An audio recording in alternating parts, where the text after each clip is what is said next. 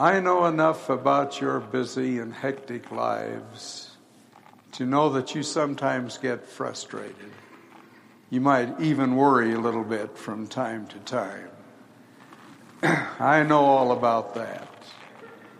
You're probably somewhere between midterms and final papers, and the semester seems as if it will never end. Some of you may be farther behind than you thought it was possible to be in a single semester. I've had semesters like that. They pass. You may not pass, but semesters do.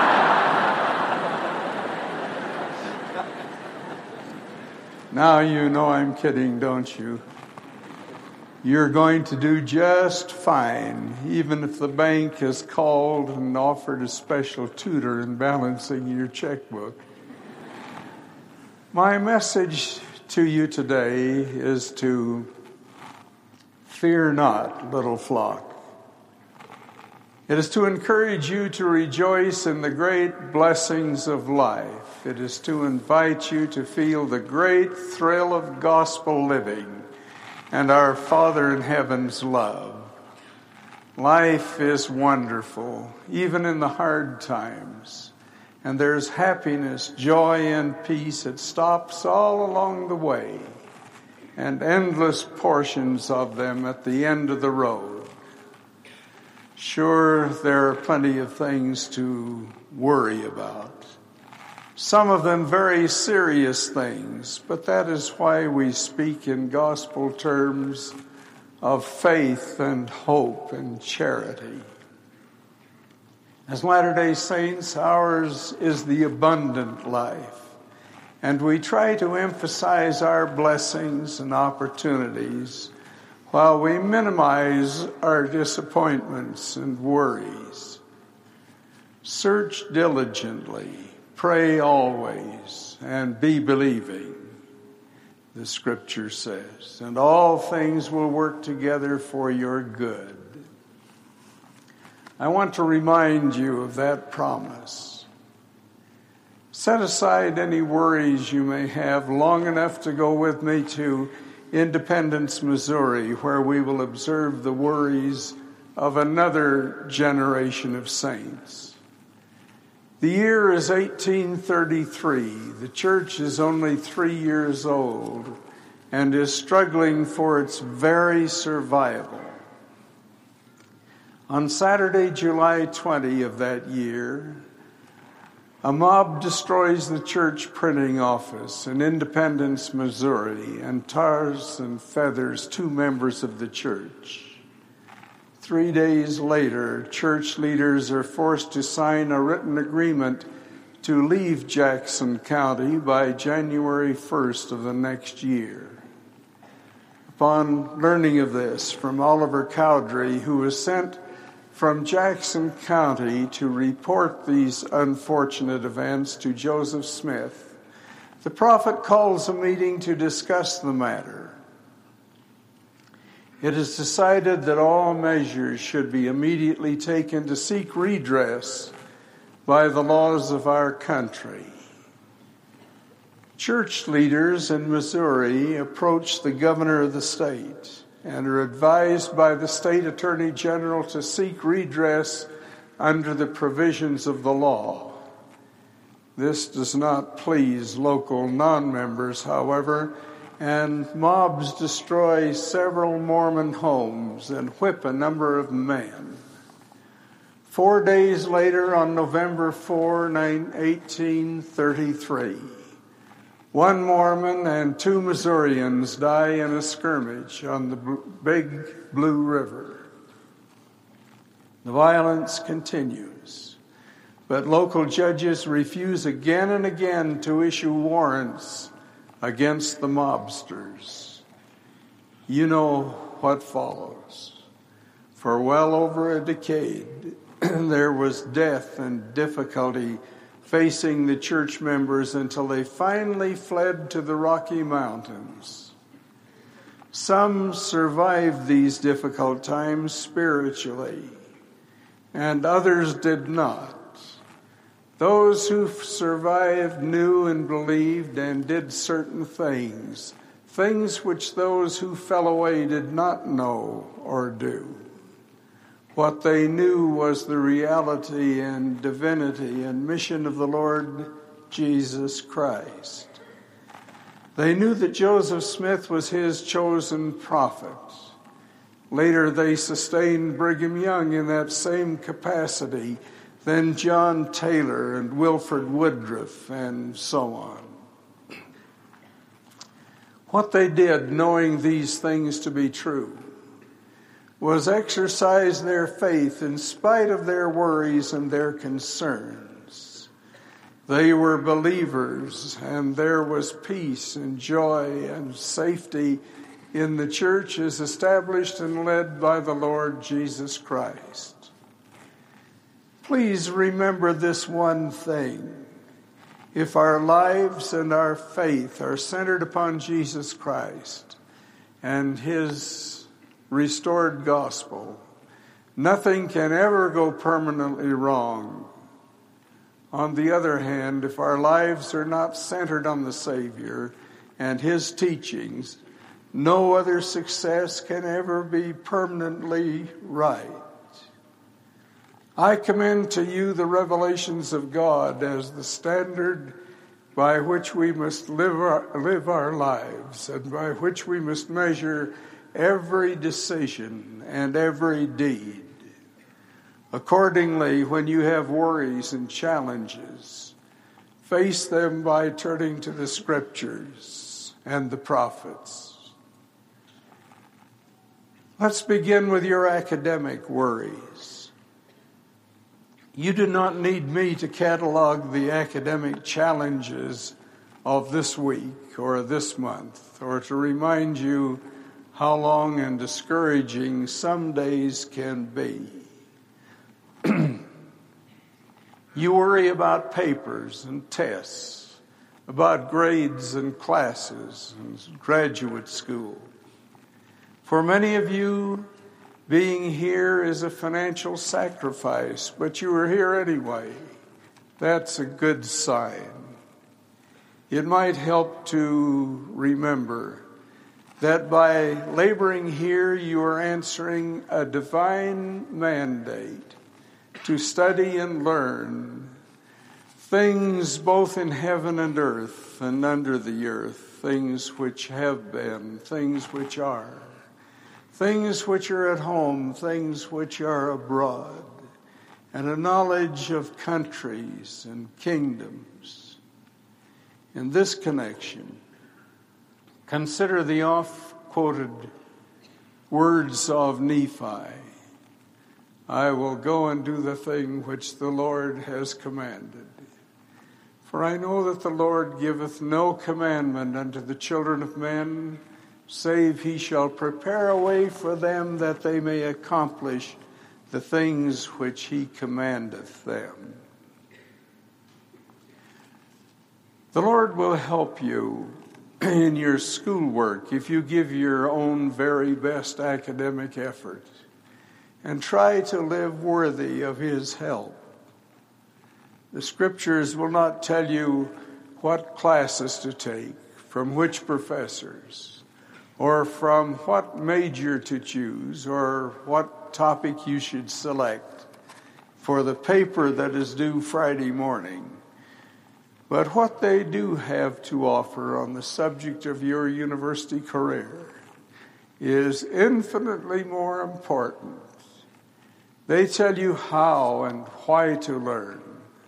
They encourage you to prepare and grow you recognize these words Teach ye diligently, and teach one another words of wisdom. Yea, seek ye out of the best books words of wisdom. Seek learning either by, even by study and also by faith. Whether the subject is scripture or sociology. You cannot ignore study or faith if you wish to succeed. At least have faith in that you can succeed that every semester eventually comes to an end, that your righteous efforts will be rewarded. Of course, no amount of faith will help you pass this afternoon's pop quiz if you haven't done the required reading. when Dr. Ernest L. Boyer was on the campus last year, he said the only universal prayer offered in school was, Dear Lord, don't let her call on me today. so work hard and pray, but do not worry. While you study the world and its many problems, resist the temptation to that a few have to be cynical. Do not lose sight of the divine wonder all about you. Do not give yourself cause to share the regrets expressed by the dying young man in Kar-.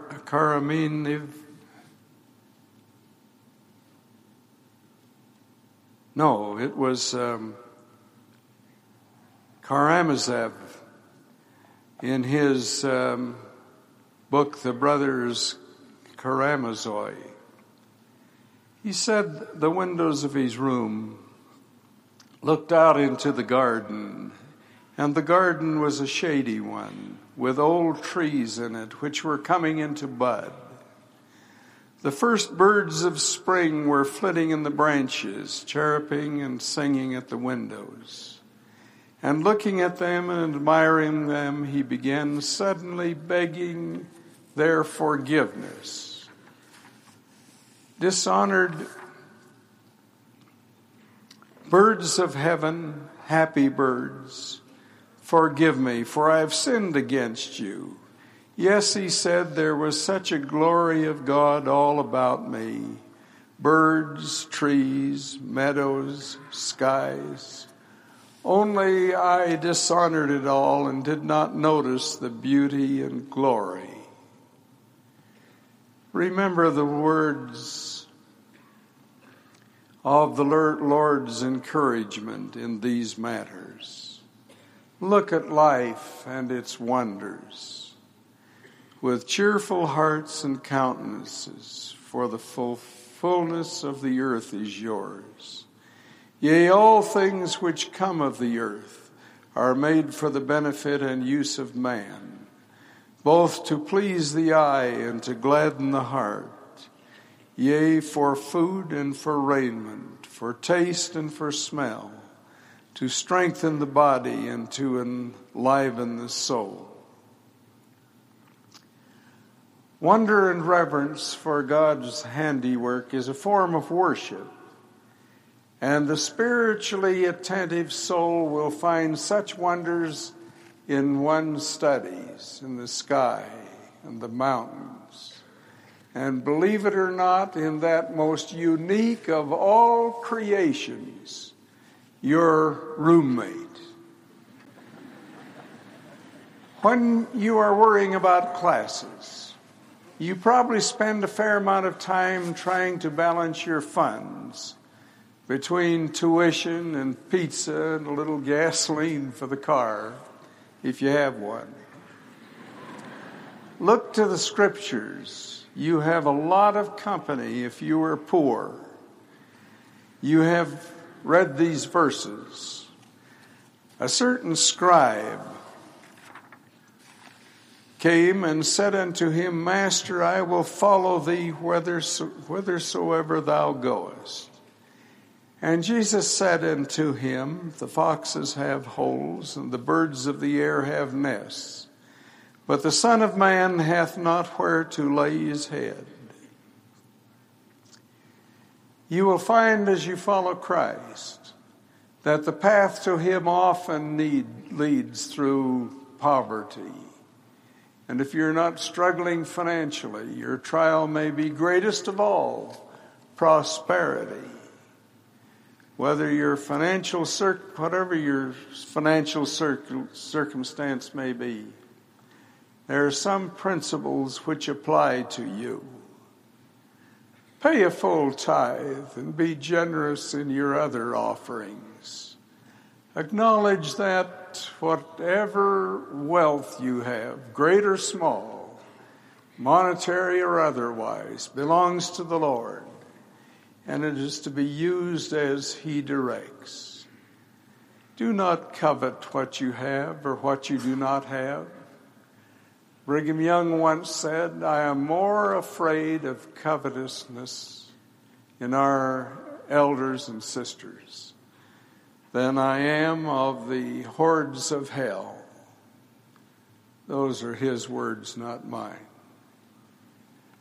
Things eventually work out financially. Hang on and have faith. I mentioned roommates a moment ago and heard a few of you laugh a bit. One of the more trying aspects of student life can be living with your roommates, or even in some cases with spouses or parents or children. There's room in every home, however humble, however temporary, for repentance and forgiveness, for charity and service. If something is wrong, it should be dealt with, but only by persuasion, long suffering, by gentleness and meekness and love unfeigned. If you're inclined to be troubled about roommates or spouses, try to remember and worry to worry less about your own welfare and more about that of others. If charity is what every apartment needs and what home doesn't, you be the one to initiate and encourage it. Read Mormon on the subject who said, Pray unto the Father with all the energy of heart that you might be filled with this love. Someone has to begin to try to reach out. Someone has to assume responsibility and make good things happen. Why not you? Why not now? Unless I'm seriously mistaken, many of you also worry about courtship, marriage, and starting a family. You probably will not find the name of your future spouse in Nephi's vision or the book of Revelation.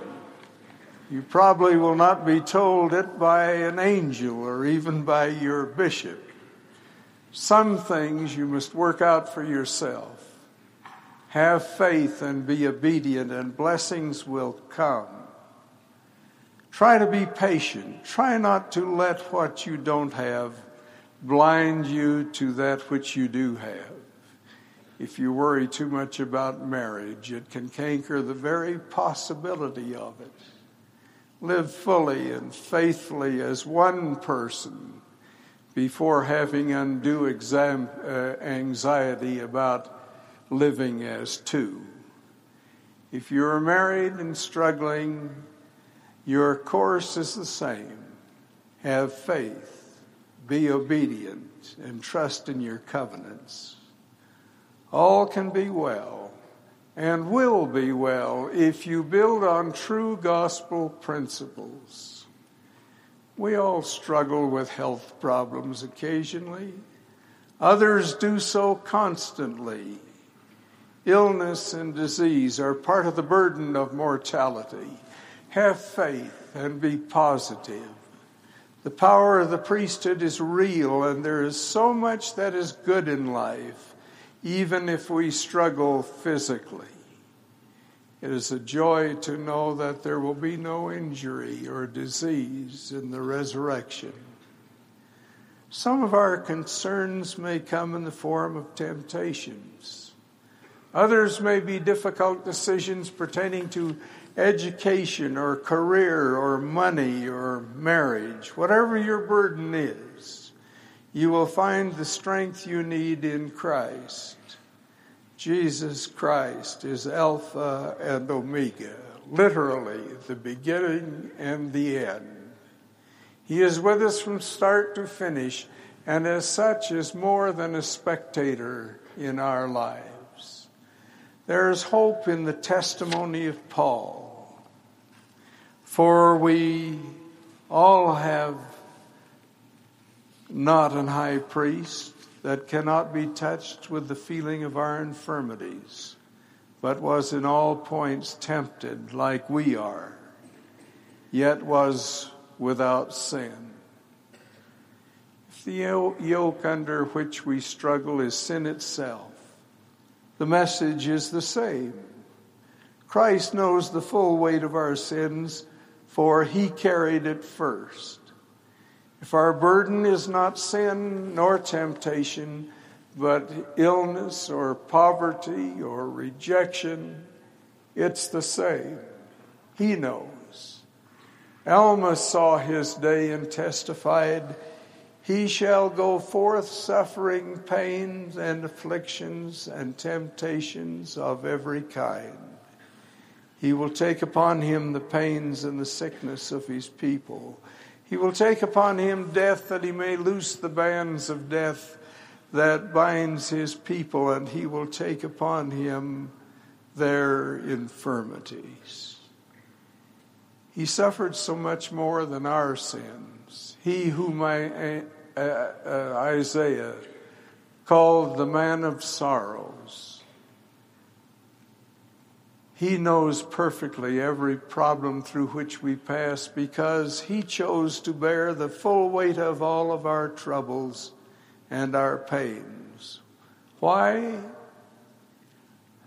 That He may be filled with mercy according to the flesh, that He may know according to the flesh how to succor His people according to their infirmities. Brothers and sisters, you have and will have worries and challenges of many kinds. But embrace life joyfully and full of faith. Study the scriptures regularly. Pray fervently. Obey the voice of the Spirit and the prophets. Do all you can to help others. You will find happiness in such a course. Some glorious day, all of your worries will be turned to joys. As Joseph Smith wrote to the struggling saints from his cell in Liberty Jail, let us cheerfully do all things that lie in our power. And then may we stand still with the utmost assurance to see the salvation of God and for his arm to be revealed. Fear not, little flock, do good. Let earth and hell combine against you. For if you are built upon my rock, they cannot prevail. Look unto me in every thought. Doubt not, fear not. Behold the wounds which pierced my side, and also the prints of the nails in my hands and feet. Be faithful. Keep my commandments, and ye shall inherit the kingdom of heaven. I know that God is our Father, and that we are His spirit offspring. I know that Jesus Christ is His Son, the Redeemer of the world that he came in the meridian of time to provide the example of perfect love and to perform the ultimate sacrifice. I know that he rose from the tomb on the third day with a resurrected, perfect body of flesh and bones. That he appeared to his prophet Joseph Smith. I know that this is his church and is to be and is led today by his prophet Ezra Taft Benson. I know that as Nephi says, God loveth his children, and he doth not anything save it be for the benefit of the world. May those words of Nephi help you to worry less and enjoy life more I pray in the name of Jesus Christ. Amen.